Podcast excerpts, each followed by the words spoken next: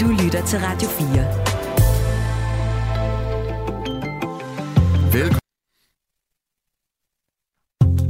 Så skulle der have været en jingle, der sagde, velkommen til Radio 4 morgen. Det kan vi så gøre i stedet for. Det, Velkommen. Jeg er lige ved at sige, at vi kan gøre bedre end det. Der er alt for mange mål for vores børn i øh, folkeskolerne. Der er fagmål, kompetencemål, og så er der øh, underliggende færdighedsmål og vidensmål, vejledende færdighedsmål og andre vidensmål igen. Og der er altså øh, så mange af dem, at nu vil øh, regeringen fjerne 9 ud af 10 mål for øh, skoleeleverne. De skal simpelthen skrottes, det sagde Mette Frederiksen i sin åbningstale til Folketingets åbning i går. Det kommer vi selvfølgelig til at øh, kigge nærmere på her lige om lidt i Radio 4 morgen. Skal aktiv dødshjælp være lovligt i Danmark? Det kommer etisk råd med nye anbefalinger på i dag kl. 11. Linda Lund er formand for Landsforeningen Ret til at dø, og hun ville ønske, at hendes mor havde haft muligheden og går altså ind for aktiv dødshjælp. Men tidligere læge Hans Asger Holmsgaard mener ikke, at der skal indføres aktiv dødshjælp, og den debat, den tager vi med de to, når nyhederne har passeret halv otte. Og det er også en øh, debat, I er aktiv på derude på 1424. Michael Jensen fra Kolding har skrevet til os, jeg tror nok, jeg er for aktiv dødshjælp, men, men, men. Jeg er bange for, hvordan vores samfund udvikler sig med flere og flere ældre, der lever længere med konstant stigende samfundsudgifter. Det kan godt være, at jeg tænker dårligt om mine medmennesker, men kunne det tænkes, at samfundet bliver mere og mere villig til at hjælpe ældre medborgere over på den anden side, i takt med, at udgifterne stiger? Et synspunkt fra Michael Jensen øh, fra Kolding. Du er velkommen til at komme med dit synspunkt på 1424. Vi glæder os til at høre fra dig den her onsdag morgen. Godmorgen. Du lytter til Radio 4 morgen. Der er altså alt for mange mål for vores børn i øh, folkeskolerne, lige fra fagmål til kompetencemål og øh, færdighedsmål og vidensmål og mange, mange flere. Så mange, at 9 ud af 10 mål for folkeskoleeleverne skal skrottes. Det siger statsminister Mette Frederiksen, øh, og det sagde hun i åbningstalen i Folketinget i går. I næste uge præsenterer regeringen vores oplæg til en ny folkeskole. Her vil vi foreslå, at hver gang der findes 10 mål, så fjerner vi de 9 af dem. Det svarer til, at vi dropper mere end 3.800 bindende og vejledende mål for folkeskolen. Lad os sætte den fri. Men øh, hey, hov, var det ikke øh, Mette Frederiksen og Socialdemokratiet, der selv var med til at lave den øh, folkeskolereform, vi står med lige nu fra øh, 2013? Jo, det var det sådan set. Derfor øh, berettiget, at vi her til morgen øh, taler med en øh, folkeskoleordfører fra Socialdemokratiet. Det er dig, Sara Emil Boring. Velkommen til. Tak skal du have, godmorgen. Og godmorgen. Du har faktisk øh, to kasketter på her til morgen, nemlig ja. din øh, folkeskoleordfører-kasket, og så er du øh, samtidig også selv uddannede lærer. Så lad os prøve at balancere i det den her morgen med dine øh, to kasketter på. Vi kunne jo starte med øh, lærerkasketten. Trænger øh, folkeskolen til et eftersyn, synes du? Det synes jeg bestemt. Altså for et år siden, der, øh, der stod jeg jo øh, stort set lige og havde lavet mine årsplaner, og, øh, og der var ikke ret meget tilbage, når jeg havde øh, levet op til alle de forskellige øh, mål og krav, der var til den undervisning, jeg skulle øh, varetage. Så var der sådan set ikke så meget tid tilbage til, at jeg kunne lave noget, noget individuel undervisning til de elever, som jeg havde ude i klasserne. Jeg tror, der var en uge eller sådan noget tilbage, som jeg, som jeg selv kunne råde over. Så jeg synes i den grad, der trænger til en, et eftersyn af folkeskolen skolen. Hvad var dit problem ved at stå med øh, bare en uge, hvor du selv kunne tilrettelægge undervisningen? Jamen det var, lad os nu sige, nu er det et tænkt eksempel, men at jeg havde en klasse, som syntes, at øh, manga i dansk var det fedeste nogensinde, jamen så kunne jeg sådan set ikke øh, trække to måneder ud af kalenderen og putte alt muligt gode øh, danskfaglige øh, egenskaber ind i det her emne, og bare nørde fuldstændig ned i det, fordi der er så meget andet, som, øh, som, som vi så også skulle leve op til. Øh, og det synes jeg er rigtig synd. Jeg synes, det er rigtig synd, at man ikke øh, stoler mere på lærernes faglighed og uddannelse derude, sådan så at lærerne kan træffe de beslutninger, der skal til over for de lærere, eller de elever, undskyld, som, øh, som de har i klasserne. Øhm, så, så jeg er rigtig, rigtig glad for det, der blev sagt i går. Og nu kan det være, at der er nogen, der sidder fast i, at du sagde manga. Lad os bare lige, hvad er det nu, det er? Nå, undskyld. Øh, det er sådan en japansk form for tegneserie, som rigtig mange øh, unge i dag faktisk synes er helt vildt fedt. Godt, så kan folk lytte med igen. Nu har de fået en definition ja. på det. Godt, jamen øh, Sara Emil Boring, lærer, og det var lærerkasketten, du havde på her. Så er du så altså også folkeskoleordfører for Socialdemokratiet. Lad os lige placere den kasket på hovedet nu. Var, øh, var folkeskolereformen, som dit parti var bannerfører for for 10 år siden, er det en øh, fiasko? Øhm, nej, jeg synes, der er elementer af den, som, øh, som, som er rigtig gode. Altså det her med, at man gerne vil have mere åben skole og praksis ind og så videre. Men, men, men der, har, der har nok bare øh, der har været ting, der har vist sig, der ikke har fungeret øh, her 10 år efter. Og det synes jeg sådan set bare er, er rigtig godt, at vi, at vi tør at tage et opgør med det nu. Hvad er det helt præcist, at du og I hos Socialdemokratiet erkender, at der er galt ved det, I besluttede for 10 år siden? Jamen, nu kan jeg komme øh, mere ind på det, som der kommer i næste uge, men altså, det er i hvert fald det her med, med de mange krav og mål, som er, som er blevet sendt ned over hovedet på lærerne og eleverne og deres skoledag, som vi kan se øh, skaber en alt for rigid ramme, øh, som lærerne har svært ved at være i, og det har eleverne også, fordi de får en meget ensformig undervisning ud af det. Øhm, og så bliver der brugt rigtig, rigtig meget tid på alle de her mål og krav, få det stillet op. Og den tid synes vi egentlig er bedre, at, at lærerne bruger øh, deres faglige baggrund øh, ude blandt eleverne i stedet for. Det er Sara Emil Boring, der er med os, lærer og folkeskoleordfører for Socialdemokratiet, og det er jo fordi statsministeren og regeringen taler om en øh, ny forslag til en ny folkeskolereform. Vi får lidt mere at høre i løbet af næste uge, og jeg øh, har på fornemmelsen, at vi får ikke noget ud af dig, nogle detaljer omkring det, Sara. Jeg kan da lige prøve, øh, hvad kommer der til at blive præsenteret næste uge? Jeg lover, det bliver godt, og så må vi jo snakkes ved igen næste uge. Du siger, det bliver godt, men det sagde jeg også der i 2013, øh, og nu står vi 10 år efter og må sande, at det var faktisk slet ikke så godt. Hvorfor skulle det tage 10 år? Jamen, når man laver så stor en omvæltning, så synes jeg egentlig, det er okay, at man giver noget tid til at, at se, om, om det så virker. Og, og så synes jeg faktisk bare, at det er på sin plads, at vi som politikere tager ansvaret på os og, og konstaterer, at der er noget, der ikke fungerede ordentligt. Øh, og vi lytter til de lærerne og skoleeleverne især, øh, og nu går ind og ændrer på det. Vi taler med Sara Emil Boring, der er lærer og folkeskoleordfører for Socialdemokratiet. Og Sara, øh, der er kommet øh, post til dig Ja. Det er øh, en, der skriver på 1424, hvorfor har folkeskolen været i krise i de sidste 30 år? Jeg forstår det simpelthen ikke. Er der ikke en klog person, der kan forklare mig, hvorfor folkeskolen evig og altid er i krise? Og Sara Emil Boring, den kloge person kunne jo passende være dig. Åh, have 30 år, det er, jo, det er jo lige før, det er lidt mere, end hvad jeg har levet. Øhm, men altså, øh, jeg tror, at vi er rigtig mange, der har holdninger til vores folkeskole, fordi det er den, der skaber dannelsen og grundlaget for sådan set hele vores samfund og vores børn og unges uddannelse. Så det er, det er derfor, der er så frygtelig mange, der har meninger om den. Øh, og så øh, må vi jo se, om vi kan tilpasse folkeskolen til, til det samfund, vi har i dag, og det er jo så det, vi skal i gang med. Så lige præcis pinpointe, hvorfor at den har været i krise i 30 år, det er svært ved at gøre her klokken 7 øh, onsdag morgen. Det er godt nok, men vi kan da så i hvert fald holde dig op på, at det var øh, dit parti, Socialdemokratiet, der var med til at lave øh, den folkeskolereform, vi øh, lever under i dag, nemlig tilbage fra 2013, som blev øh, sat i søen i øh, 2014. Nu står vi her øh, 10 år senere, og øh, folkeskolen får stadigvæk øh, stry for ikke at øh, gøre det godt nok for børnene. Man taler også om, at de ikke øh, er gode nok til at læse osv. osv. Og nu taler I om at skrotte læremål. Er det det, der skal til? Og nu øh, må du gerne balancere både dine politikere kasket og din lærerkasket?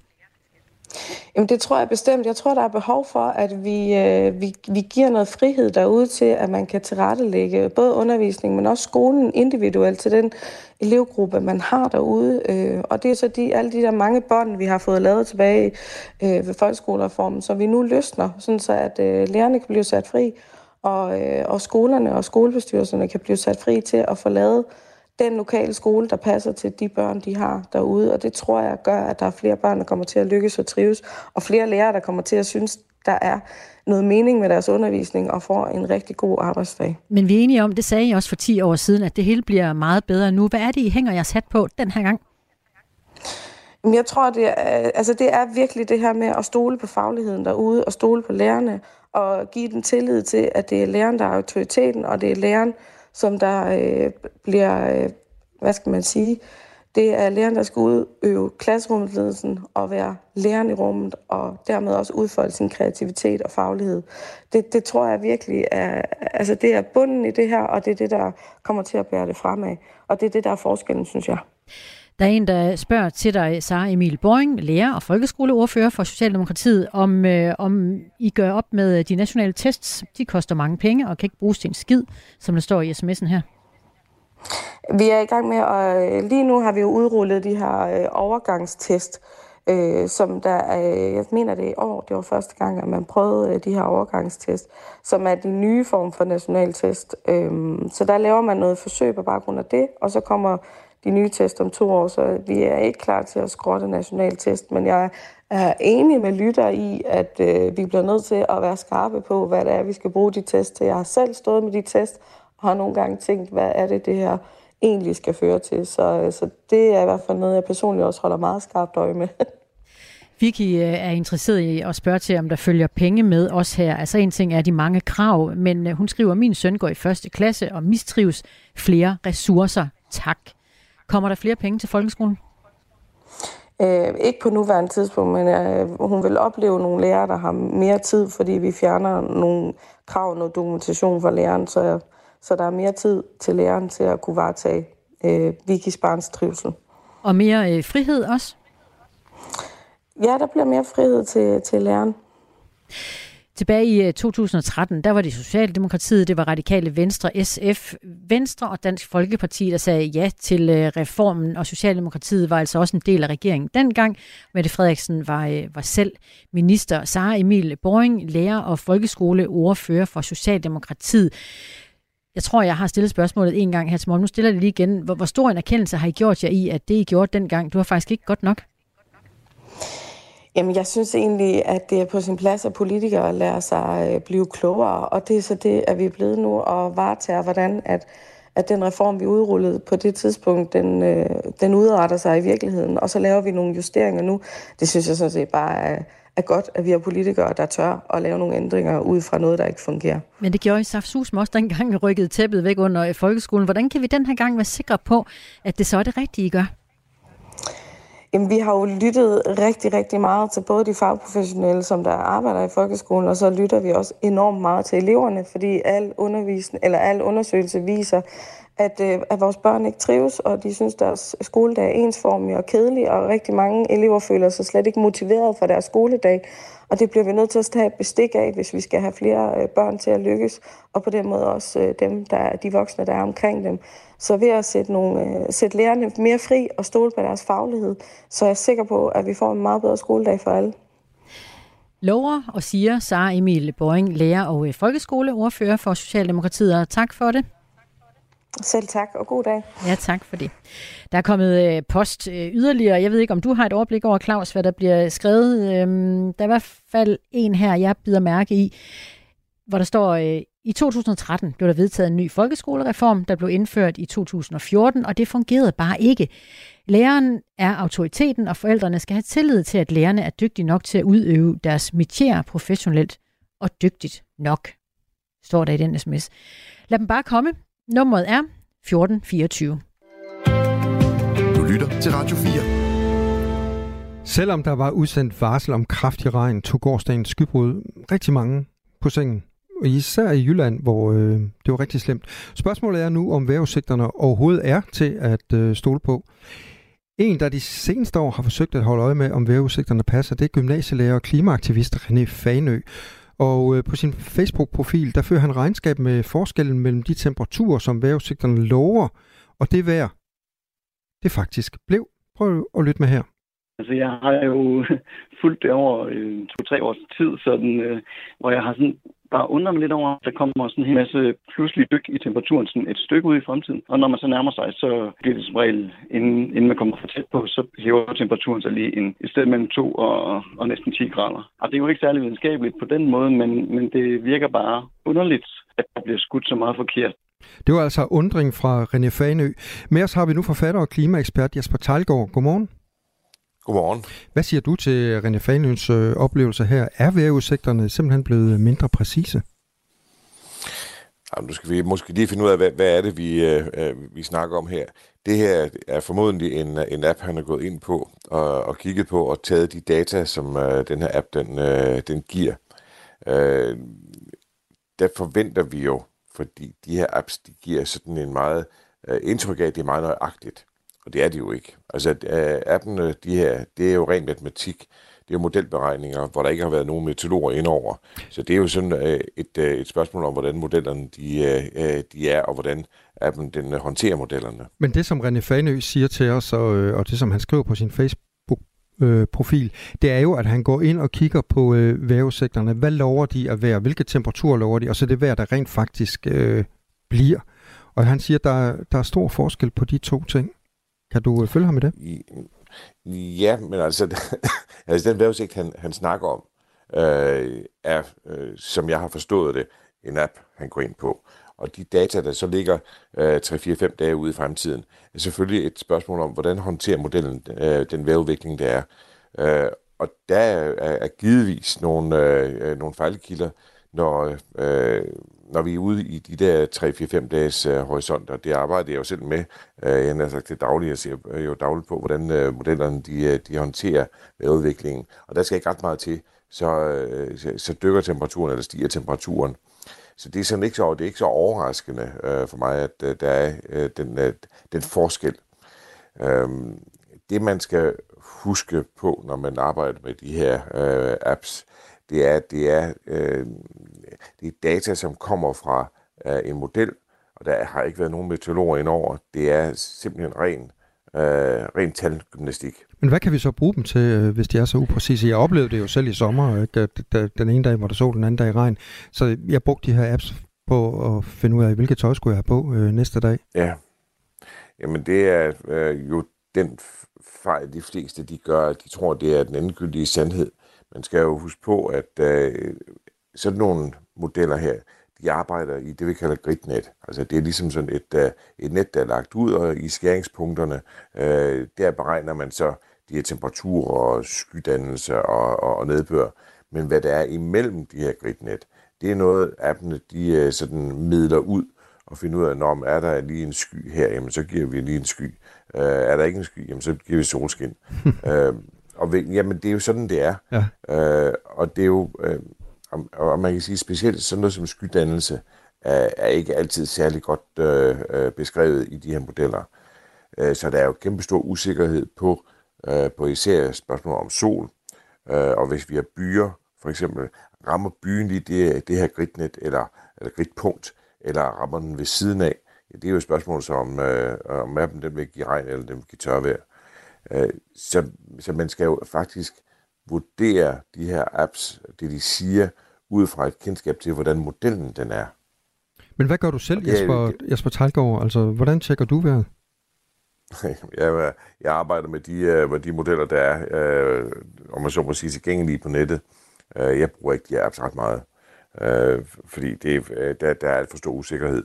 Øh, jeg kan bedre lide selv at, øh, og, og, og kigge på, hvordan vejrudviklingen den ser ud i modellerne, og så kan jeg danne mig et billede ud af det. Så hvad, jeg godt, det er ikke ret mange mennesker, der kan. Så hvad er de bedste øh, råd til mig, øh, så jeg ikke står i, i, i shorts en eller anden morgen og burde have haft gummistøvler på?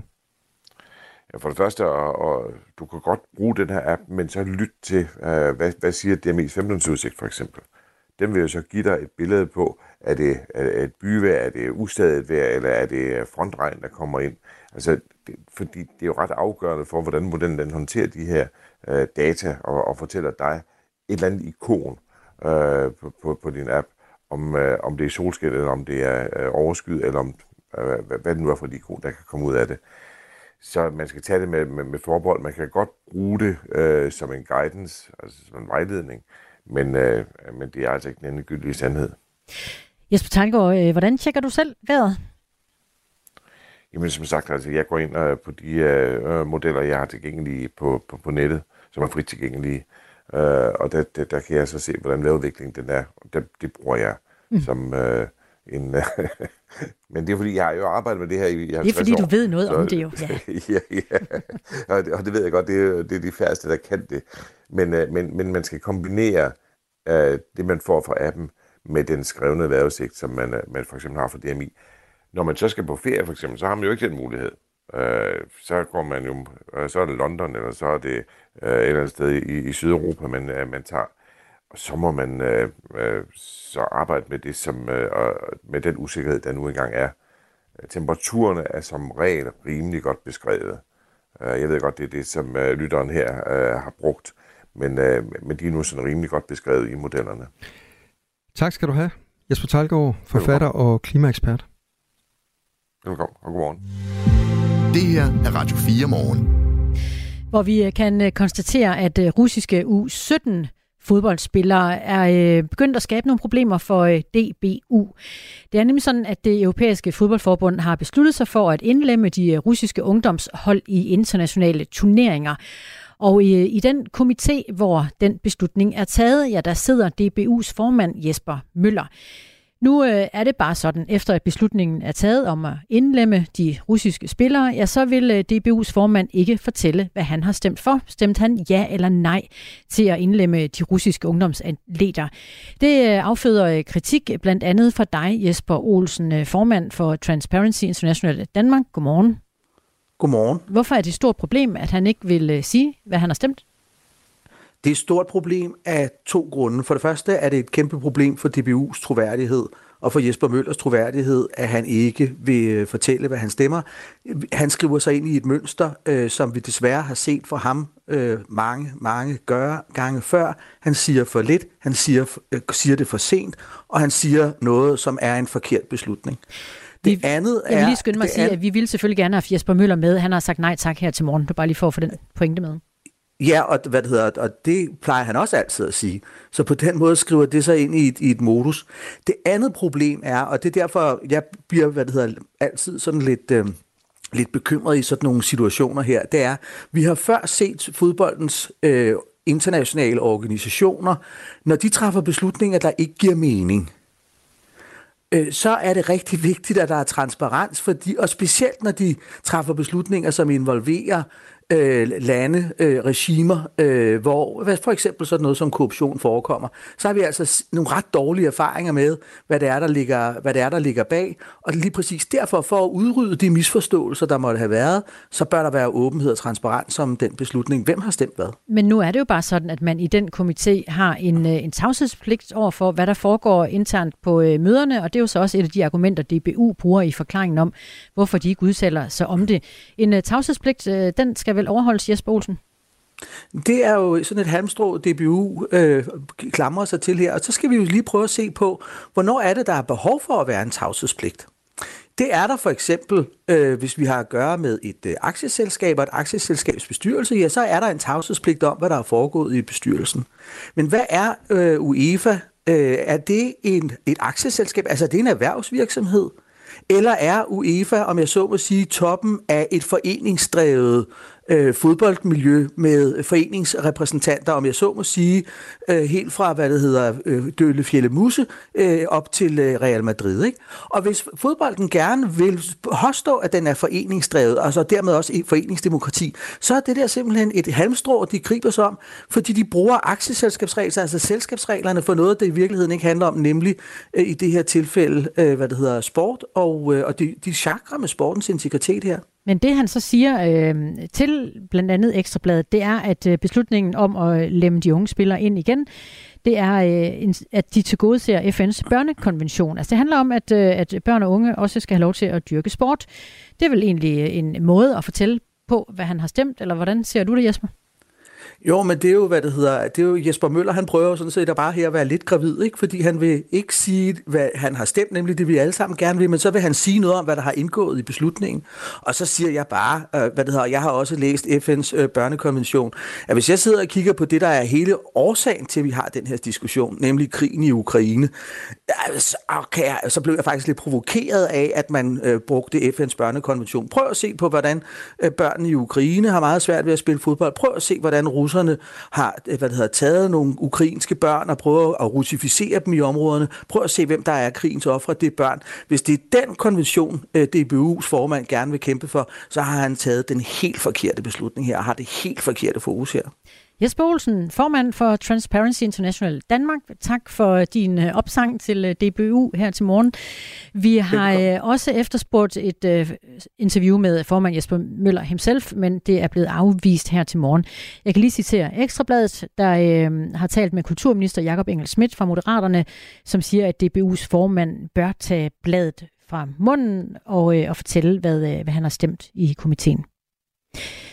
Ja, den øh, nyhedshistorie nåede vi også omkring her onsdag morgen i Radio 4 morgen. Og lige på den anden side af nyhederne, så skal vi igen øh, tage debatten op om øh, aktiv dødshjælp. Det er om fem minutter. Nu er klokken blevet halv otte.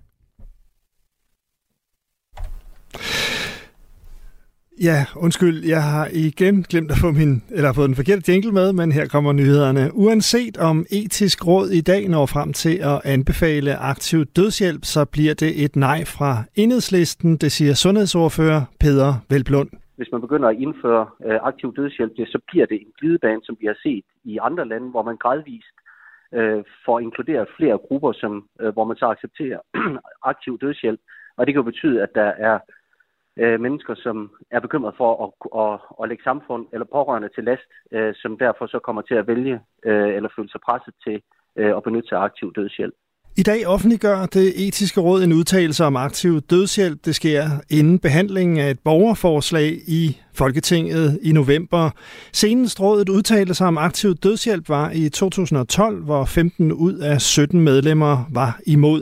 Det er et meget svært spørgsmål, siger enhedslistens sundhedsordfører. Det er en meget dilemmafyldt øh, diskussion, men det, der er afgørende for os, det er, at øh, vi selvfølgelig skal støtte øh, og styrke den palliative behandling, altså sikre, at folk kan få hjælp til øh, og få et øh, forløb op til, til døden, som er, er værdigt. Der er meget mere om aktiv dødshjælp i Radio 4 morgen lige efter nyhederne. Medlemmer af det republikanske parti i USA mødes i næste uge for at diskutere, hvem der skal blive den nye formand for repræsentanternes hus, det skriver Reuters. På onsdag efter oktober forventes repræsentanternes hus at stemme om den nye formand. Det sker efter, at den forhenværende republikanske leder Kevin McCarthy i aftes blev væltet ved en afstemning, hvor flere af hans partifælder stemte for hans afgang. Det bliver meget svært for republikanerne at nå til enighed om en ny formand, siger USA-analytiker Mads Dalgaard Madsen. Det betyder, at republikanernes interne borgerkrig, som vi har faktisk fulgt i næsten et årti nu øh, med Tea Party-bevægelsen der under Obama, men så nu sådan øh, det, det man kan kalde Trump, Trump-bevægelsen i det republikanske parti, altså den populistiske fløj, totale uenighed med de fuldstændig moderate, sædvanlige, forudsigelige republikanere i midten. Den uenighed internt i partiet, partiet den er simpelthen gået i, i, i lys lue nu. Der mangler uddannede lærere i skolen, derfor vil et af tiltagene i regeringens kommende folkeskoleudspil handle om at gøre det muligt for flere efteruddannelser til lærer på den såkaldte meritlæreruddannelse. Det fortæller undervisningsminister Mathias Tesfaye og uddannelsesminister Christina Egelund i et interview med Information. Thomas Sand fortæller. At gøre merituddannelsen mere attraktiv handler ifølge Mathias Tesfaj om at sikre et styrket lærerværelse. Vi skal sørge for, at de nødvendige specialpædagogiske kompetencer er til stede på de enkelte skoler, men også sikre, at de mange, der allerede arbejder med vores børn i skolen, men har en anden uddannelsesbaggrund som akademikere eller håndværkere, får nogle mere fordelagtige vilkår at tage en læreruddannelse på, siger Mathias Tesfaj til Information. Skolen var også det helt centrale tema i statsminister Mette Frederiksens åbningstale, hvor hun blandt andet pegede på, at der var behov for at give mere frihed til skolerne og få genoprettet respekten for lærerne. Derfor vil regeringen i næste uge komme med et samlet udspil til at forbedre forholdene i skolen, fortalte statsministeren fra Folketingets talerstol. Når der mangler læreruddannede, skyldes det især, at færre unge søger ind på læreruddannelsen, men også at mange lærere søger væk fra faget efter en kort årrække. Andelen af lærere i skolen uden læreruddannelse er derfor næsten fordoblet på 10 år, viser en analyse fra Arbejderbevægelsens Erhvervsråd. Først en smule sol og enkelte byer, men i løbet af eftermiddagen bliver det skyde 12-17 grader og jævnt til hård vind omkring vest. Det her er Radio 4 morgen. Husk, at du kan sende os en sms på 1424. Skal aktiv dødshjælp være lovligt i Danmark? Det kommer det etiske råd med en ny anbefaling om i dag kl. 11. Her i Radio 4 Morgen er debatten om aktiv dødshjælp et emne, vi tager op og forsøger at øh, perspektivere morgenen igennem. For det er ikke nogen nem debat, og danskerne er langt fra enige om, hvilken side de skal stå på. Linda Lund er formand for Landsforeningen Ret til at dø. Godmorgen. Godmorgen. Du er stor fortaler for aktiv dødshjælp, øh, og du håber, at det etiske råd senere vil foreslå, at aktiv dødshjælp bliver indført øh, i Danmark. Hvorfor egentlig? Altså, hvorfor jeg fortaler? Ja. Jamen, det er jo fordi, at jeg som 18-årig selv oplevede, hvordan det var at have en mor, der var meget syg af kræft, og som så valgte at øh, selv at tage ansvar, som nogen siger, at, øh, at gå ned og drukne sig selv. Øhm, så derfor så har jeg fulgt debatten i, i mange år, og jeg har snakket med rigtig mange og været at besøge mange, øh, og fået mange henvendelser på folk, som, som, har, som har lyst til at få hjælp til at afslutte deres eget liv, når det er, at øh, smerterne de bliver ubærlige. Så hvem er det, der skal have ret til øh, aktiv øh, dødshjælp, hvis det står til dig? Hvis det står til mig, så er det, så er det i hvert fald terminale syge, som ikke har særlig langt igen. Det kan være kraftpatient, det kan være alt cystisk fibrose. Det skal være der, hvor at der ikke er flere øh, behandlingsmuligheder udtømt. Øhm, jeg synes jo også, at når det er, at vi snakker om psykisk syge, nu har jeg snakket med en del også, øh, og der kan være mange grunde til, at man er psykisk syg, så skal, så skal de også have lov, men der skal være en meget længere proces i forhold til, hvis man er psykisk syg. Så Linda Lund, øh, lad os lige få det skåret ud i pap. Hvad er det, du mm. håber på, at etisk råd øh, de kommer med anbefaling i dag? Jeg håber, at de kommer med en anbefaling, der hedder, at vi skal kigge på det, der hedder den palliative indsats, så den bliver, øh, så den bliver bedre, end den er i dag. Så der er flere, der kan få lov til at, øh, at få ro på og få, i forhold til den sidste tid, hvis man er terminalt syg.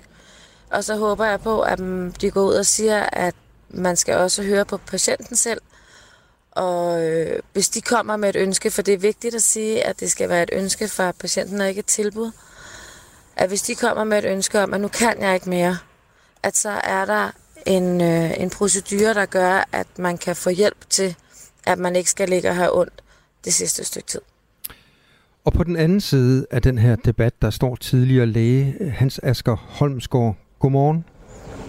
Godmorgen. Hans Asker, du håber ikke, at det etiske råd foreslår aktiv dødshjælp øh, bliver indført i Danmark. Øh, hvad, Nej, det gør jeg ikke. Hvad får dig til at læne dig op øh, af det?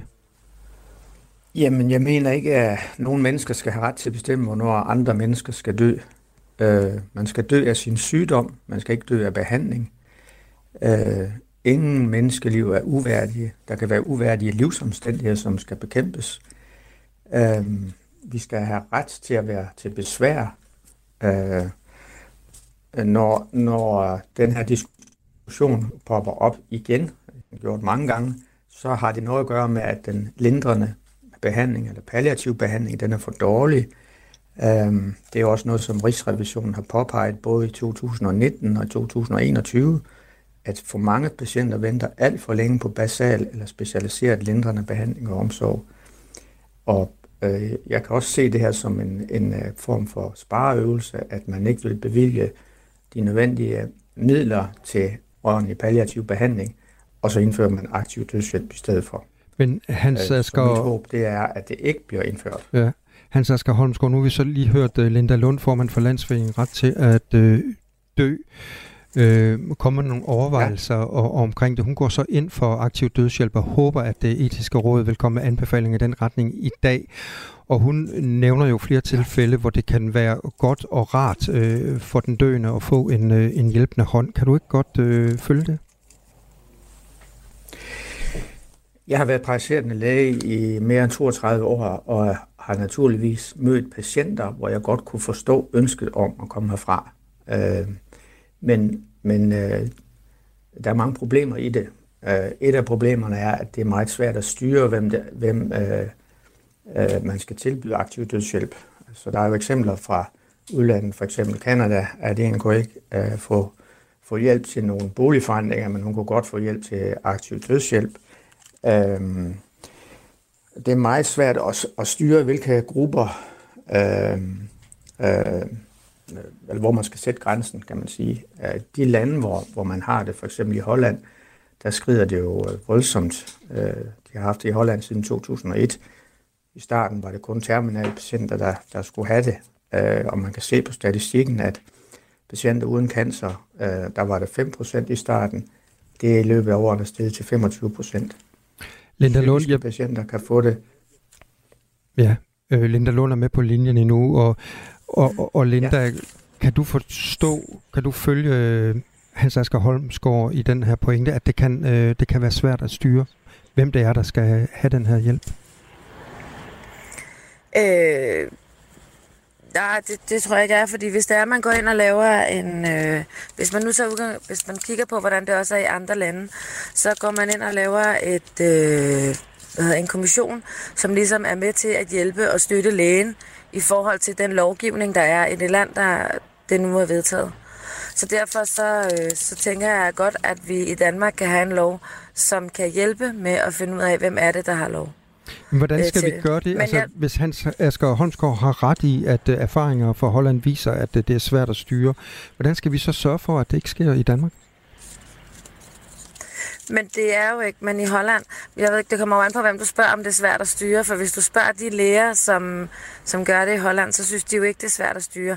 Det der sker, hvorfor det er steget også, det er fordi, at der er flere, i Holland der er der flere dødsfald, som er registreret som aktiv dødshjælp nu, end der er, har været registreret før. Vi kan jo prøve at spørge Hans så, Asger Holmsgaard. Men, Men- Hans Asger, hvor godt ved, du fra, at, hvor ved du fra, at øh, det er svært at styre i Holland? Øh, dels ud fra statistikken, hvem der rent faktisk får det. Øh, dels ud fra en øh, hollandsk etikprofessor, der hedder Theo Boer. Han var i øh, starten tilhænger af aktiv dødshjælp, og han var faktisk medlem af en af de komiteer, som man skal rapportere. Der er fem regionale komiteer i Holland, som man skal rapportere ind til, øh, når man har foretaget aktiv dødshjælp. Han var som sagt i starten tilhænger, men han siger i dag, vi tog fejl. Vi tog forfærdelig fejl. Vi kan ikke styre det. Øh, som sagt, antallet af cancerpatienter er, eller ikke cancerpatienter er steget fra 5% til 25%. Han siger, at øh, argumenterne skifter gradvist, uh, hvor, hvor det i starten var, var for at gøre det gode, altså med lidenhed, men nu er det uh, argumenter, ah, det er mere uh, selvbestemmelse. Han siger, at ensomhed for eksempel er involveret i 10% af tilfældene. Bekymring for at være en byrde for familien er involveret i 15% af tilfældene. Øh, og han er bekymret, øh, han advarer danskerne om at indføre det, fordi han siger, ligesom i Holland, så vil vi ikke kunne styre det. Hvis først man først giver det til en, en, en øh, afgrænset patientgruppe, så vil flere og flere grupper komme og sige, hvorfor skal vi så ikke have det? Og så vil det skride. Det er den erfaring, man har. Linda Lund, jeg kom til at afbryde dig før, og nu hører vi så øh, Asger, øh, Hans Asger Holmsgaard sige her, at, øh, at der er nogen i, i, i Holland, der mener, det er svært at styre, og du har selvfølgelig ret i, at det kommer an på, hvem det er, man spørger.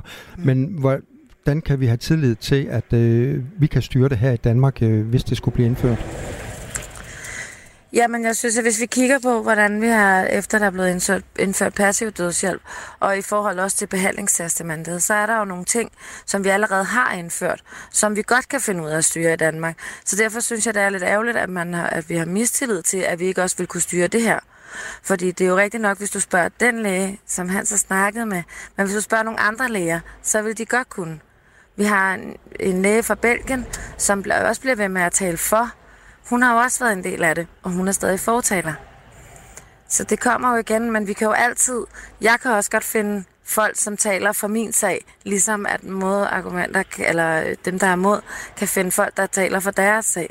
Så vi bliver nok nødt til at gå ind og lave en større undersøgelse på at finde ud af, hvordan kan vi få de her argumenter, hvordan kan vi få dem, så at vi kan få lavet en ordentlig lovgivning, der passer til Danmark. Og så bliver vi jo nødt til at stole på, at vi i Danmark godt kan lave en lovgivning, som vi kan finde ud af at holde. Ja, Linda Lund, altså det er vel lige præcis det her, der sætter hele den her øh, sådan debat på spidsen, ikke? At der er så mange forskellige holdninger og, og meninger mm. omkring øh, aktiv dødshjælp. Så hvis det nu bliver indført, som, øh, som du håber på, at øh, det gør, mm. hvordan kan du så være sikker på, at du ikke kommer til at hjælpe folk med at dø, øh, der rent faktisk kunne have fundet glæden ved livet igen? Jamen, det synes jeg, man kan ved, at man går ind og laver nogle, øh, nogle procedurer, så, hvor det er, at man for eksempel, så hvis man er terminalsyg, så skal man have samtaler med læger, uden, uden de pårørende er i nærheden. Man skal snakke med to uafhængige læger, som er uddannet til at kunne opfange, hvis det er, det ikke er patientens ønske. Og så skal vi igen holde fast i, at det skal være et ønske fra patienten. Det vil sige, at det skal ikke være en, til et tilbud. Det er ikke en behandling. Det skal ikke være en del af lægernes værktøjskasse. Det her skal kun komme i spil, hvis at så frem at patienten ønsker kommer med et ønske om, jeg har ikke lyst til at leve mere. Og så skal der være en procedure, der gør igen, at man snakker rigtig meget med patienten, og så, man, så patienten fastholder sit ønske over noget tid. Linda Lund, øh, hvad har du lyst til at sige til Hans Asger Holmsgaard, som jo er tidligere overlæge, og, og har været i de her situationer rigtig mange gange og talt med, med mange patienter, øh, som har været døende? Mm. Jamen, jeg tror, jeg har lyst til at sige, at, øh, hans, at at det skal være patientens eget valg. Han, han sagde det også tidligere, det her med, hvem er det egentlig, der bestemmer lige nu, om man skal dø. Og det synes jeg, at hvis det er, at man får indført aktiv dødshjælp, så bliver det jo patienten, der kommer til at bestemme, og ikke lægen, som det er nu. For sådan som det er nu, så må lægen jo gerne give øh, smertestillende, og også i forhold til, hvis det fremskynder dødstidspunktet. Men lige nu, der ligger beslutningen i sidste ende hos lægen og ikke hos patienten. Og det er det, jeg synes, der er vigtigt. Det er, at det er patienten, der får lov til selv at bestemme, hvor, hvis man har lov til at hvis man har lyst til, at man vil dø før tid, så skal man have lov til det, hvis det er ubærligt. Så man skal have rettigheden tilbage til patienten. Hvad siger du til det, Hans Asger Holmsgaard? Øh, er det noget, du kunne, øh, en pille, du kunne sluge, hvis det var, at øh, som, som Linda Lund siger her, at, øh, at det er patienten, der får det sidste ord?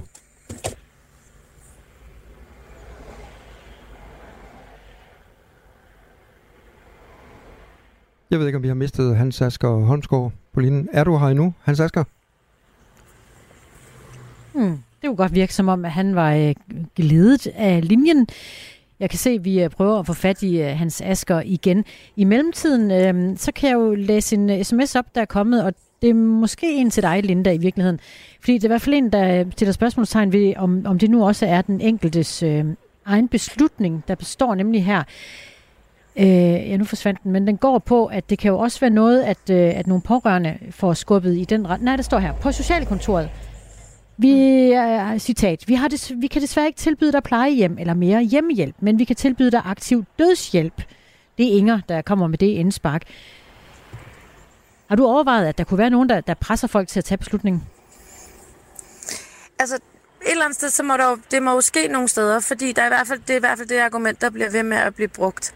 Jeg kan jo kun sige, dem jeg snakker med, der er det omvendt. Der er det et andet pres, der ligger.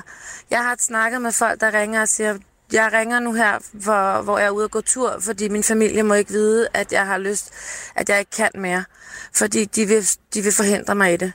Øhm, jeg har hørt om øh, eksempler nede fra Schweiz, hvor der har stået familie og været uvenner til det sidste, fordi de har stået og sagt, lad nu være med at gøre det.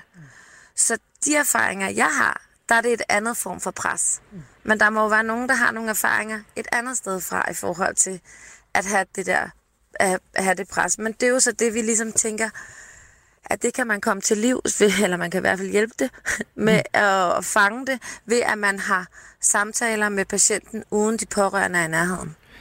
Vi taler med Lisa Lund, der er formand for Landsforeningen øh, Ret til at dø, og vi taler også med tidligere læge øh, Hans Asker Holmsgaard, og øh, vi har dig med på linjen igen. Ja, tak. Nu er jeg tilbage igen. Ja. Så og jeg har gjort de sidste minutter. Nej, nej men inden du forsvandt, øh, øhm. der stillede Linda Lund øh, faktisk spørgsmålet til dig, om det, var ikke, om det ikke var en pointe, du kunne godtage, at hvis det er patienten, der får det sidste ord, modsat øh, som det er i dag, at det er lægen, der har det sidste ord. Altså hvis det er patienten, der, der får det sidste ord, at, øh, at du så kunne øh, godtage tanken om aktiv dødshjælp? Øh, nej, det kan jeg ikke. Altså, der, der er to ting i det. Altså, øh, man har som patient altid ret til at sige nej til en behandling, stoppe en udsigtsløs behandling. Det synes jeg at man skal gøre. Øh, vi skal ikke forlænge en dødsproces, som allerede er i gang. Men man kan ikke kræve en behandling. Man kan ikke kræve, at lægen skal give en aktiv dødshjælp. Det er det ene. Øh, og det andet er, at hvis, hvis øh, aktiv dødshjælp bliver indført, så vil det jo ikke øh, kun påvirke tilhængerne af det, det vil også påvirke modstanderne. Hvis muligheden er der, så vil du ikke kunne blive fri for at, at tage stilling. Hvis du ligger og er til besvær for dine pårørende, du er til økonomisk belastning for samfundet, så vil der øh, ligge et pres på dig for at acceptere aktiv dødshjælp. Så jeg mener fortsat, at vi skal sige nej. Hans Asger Holmsgaard, tak fordi du var med her til morgen, og også tak til dig, Linda Lund, formand for Landsforeningen Ret til at dø. Det her er Radio 4 morgen.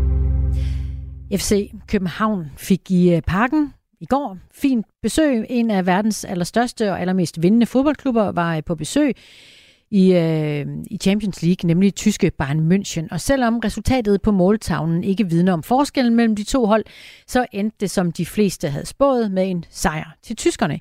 Jonas Dalgaard, sportsjournalist hos øh, BT. Velkommen til. Mange tak. Godmorgen. Godmorgen. Øh, nå, sad du og tænkte på noget tidspunkt, at det her det kunne ende med at blive øh, til point til øh, FCK? Ja, det må, det må jeg indrømme, jeg gjorde. Det, øh, de var tæt på at spille, øh, spille den kamp øh, helt perfekt, og, øh, og de kommer også øh, flot foran, øh, men så, øh, ja, så viser, viser Bayern München jo, at, øh, at der er lidt, øh, lidt forskel på, på kvaliteten på de spillere, de, de både kan sætte ind og, og de har på, på banen. Hvilket øh, indtryk synes du, at FCK efterlod øh, tilskuerne med i, i parken? Oh, jeg synes, øh, det var et, det var et indtryk, de, de kan, kan være stolte af langt hen ad vejen i hvert fald. Øhm, det var jo tæt på at blive en af de her ja, europæiske aftener, som, øh, som FC København de, øh, de bryster sig af. Øhm, det er kun anden gang, de, de taber en, øh, en Champions League gruppespilskamp hjemme i, i parken. Og, og ja, de spillede jo en kamp, hvor, hvor de holdt et af, et af verdens bedste hold fra, ja, fra, fra store chancer i, i lang tid, og, og skaber selv, øh, selv problemer for, for tyskerne, og ja, kommer foran, og, øh, og er meget, meget tæt på at, at tage et point til, til allersidst også, ved, øh, efter at være, være kommet bagud. Så, så det er en kamp, som, som de er, er stolte af indsatsen over, og, og mange spillerne sagde også øh, efterfølgende, at, at det var en af de, de bedste kampe, de kan huske, de havde spillet med, med FCK. Men, øh, men ja, selvfølgelig øh, var de drøgnævlige over at, øh, ja, at smide, øh, smide en føring. Men Jonas Dalgaard, sad du alligevel ikke og tænkte, selvom FCK de kom foran, at det her det er bare et spørgsmål om tid. Så det, det er jo tyskere, Bayern München, så de, øh, de ryger afsted med de tre point til, til sidst. Og vi sad i hvert fald og tænkte, øh, også fordi FCK'erne begyndte virkelig at, at se trætte ud øh, hurtigt. Øh, en af FCK's bedste spillere, Bio Meling, han, øh, han måtte strække ud efter, jeg tror det var en, en times tid, øh, og så kan man jo godt begynde at, at lægge øh, tingene sammen. Øh, og vi ved, at, øh, at der er så stor forskel på, øh, på kvaliteten på, på topniveauet, så, øh, så der var ikke meget, der skulle flaske sig, før Bayern kom, øh, kom tilbage. Øh, men, øh, men vi har jo, har jo set dem lukke luk ned. Det, det holdt øh, desværre ikke i går. Øhm, øh, men øh, jo, det lå nok, nok lidt i kortene også, når, når føringen kun var, var på et mål, at, at det kunne gå galt. Men hvis vi lige skal se det her i et bredere perspektiv, altså nu siger du så, at øh, FCK spillede rigtig godt i går, og de måske havde fortjent øh, det ene point, men det fik de ikke. De fik øh, 0 point og har nu et point, fordi de spillede uafgjort nede i Tyrkiet mod Galatasaray. Et tyrkisk hold, der så vandt over Manchester United i går. Så hvordan synes du, den her gruppe den ser ud nu i forhold til FCK's muligheder for at komme videre? Ja, det giver i hvert fald lidt af en, øh, en gyser øh, til, til allersidst øh, i sidste runde, hvor, hvor FCK tager imod Galatasaray hjemme, fordi det, øh, nu betyder det jo, at, at Galatasaray har hentet tre point mod, øh, mod et af de hold, man, man må formode øh, øh, fra start af vil have taget en af de, de øverste to pladser. Øh, så det skal FC København øh, formentlig kunne, kunne matche, øh, når de møder Manchester United øh, i en af de, de to kommende runder. Øh, og så øh, bliver det jo en, ja, en gyser i, i parken til allersidst. Øh, det gør det lidt sværere, at, at Galatasaray de, øh, de chokerede og, øh, og vandt 3-2 over, over Højlund og, og Eriksen i går. Sådan lød det altså fra Jonas Dalgaard, sportsjournalist på BT, og som altså var i parken i går og dækkede kampen for BT. Det her er Radio 4 morgen. Det stod ned i øh, uh, lårfede stråler i går. Dobbelt skybrud blev det til flere steder. Der var øh, voldsomme regnskyld, der væltede ned over store dele af Danmark. Og det vil sige med det her dobbelt skybrud, at der øh, faldt 30 mm regn på under 30 minutter. Det betyder oversvømmede veje og kældre og kloakker, og det kunne slet ikke følge med de store regnmængder i går. Og når det sker, ja, så får forsikringsselskaberne naturligvis også travlt, og det har de haft hos Tryk, fortæller skadesdirektør Frederik Sjørslev Søgaard. Vi har i øh, Trykforsikring haft rigtig mange kald på telefonerne, og vores skadeservicepartner har meget travlt lige nu med at hjælpe kunderne. Indtil videre har vi modtaget over øh, 400 skademeldelser vedrørende skybrud, og vi forventer, at skadestallet vil stige væsentligt i løbet af de kommende dage. Det er sådan, at de akutte skader bliver som regel meldt ind med det samme, mens øh, mindre skader typisk bliver meldt ind i løbet af de efterfølgende dage.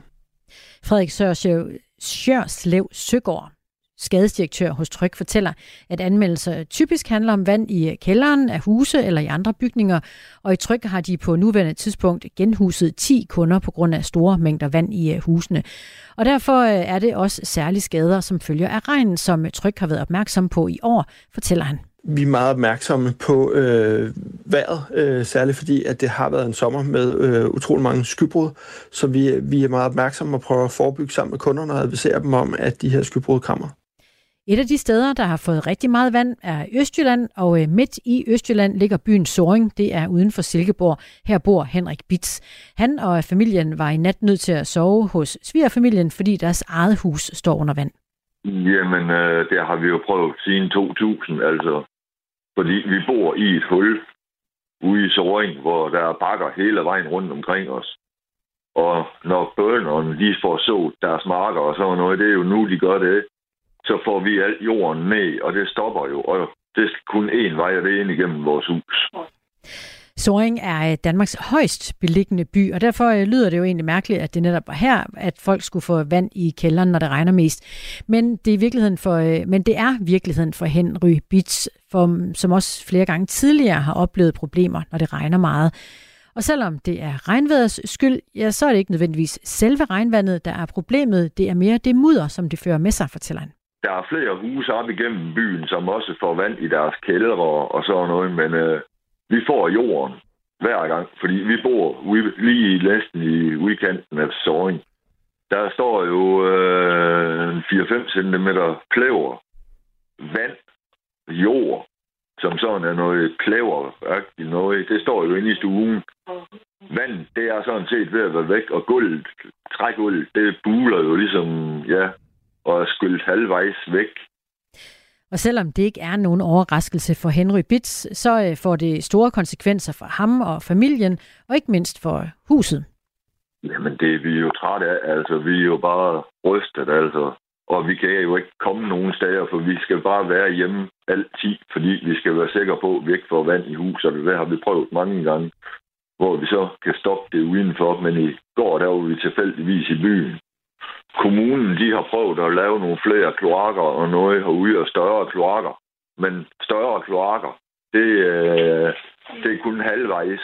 Og så har de bygget hus rundt omkring os på to sider, hvor er ret i bakkerne og sådan noget. Og når de rører, de bliver fulde, så bliver det presset tilbage hen til den rest, der er uden for vores hus, og så bliver det pumpet op, og så står det 25 cm og pumper op af resten.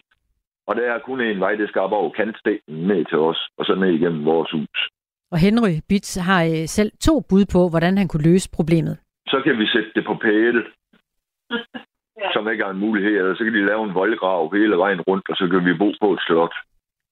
Men øh, som man måske nok kan høre her, så er det ikke realistiske muligheder, han øh, skitserer. Til gengæld har Henry Bits ragt ud til sit forsikringsselskab, ligesom han plejer, når hans hus bliver ramt af vandskader. Vi har ikke hørt noget fra nogen endnu, for de har jo travlt alle andre steder, altså, og man er jo bare rystet. Og fuldstændig som Henry Bits her er vant til at tage fat i sit forsikringsselskab, så er øh, forsikringsselskaberne også vant til at håndtere vandskaderne som følge af skybrud. Og det er faktisk noget, der får endnu højere prioritet nu som følge af klimaforandringerne. Det fortæller Frederik Slev Søgaard, der er skadesdirektør hos Tryg. Vi er meget opmærksomme på de globale klimaforandringer og holder et skarpt øh, øje med udviklingen, så vi kan reagere på de behov, der måtte opstå hos vores kunder, for eksempel i form af nye dækninger eller produkter. Men også med forebyggende tiltag, der kan øge kundernes tryghed. Vi har over, over de senere år generelt øget vores fokus på skadeforebyggelse og kigger i øjeblikket også ind i, hvordan vi fremover i endnu højere grad kan hjælpe vores kunder med at forebygge og minimere skaderne, som følger de her øh, værhændelser. Ligesom vi løbende kigger på, om vores indtægter balancerer med den risiko, vi oplever. Og mens vi hørte det her, så har vi fået en øh, sms på historien.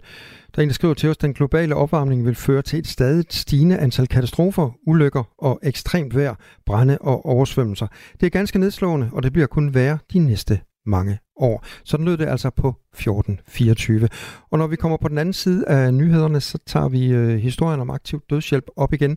For det er i dag kl. 11, at etisk råd kommer med en udtalelse om emnet, og om det stadig bør være forbudt i Danmark. Det kigger vi altså nærmere på, og vi får besøg af Michael Sederkoff, der er uhelbredelig syg, og han ønsker at dø. Vi spørger ham, hvorfor han synes, at aktiv dødshjælp skal være lovligt. Onsdag morgen, hvor vi øh, bevæger os i nyhedsstudiet sammen med Henrik Møring. Klokken er 8. Du har lyttet til en podcast fra Radio 4. Find flere episoder i vores app, eller der, hvor du lytter til podcast. Radio 4. Ikke så forudsigelig.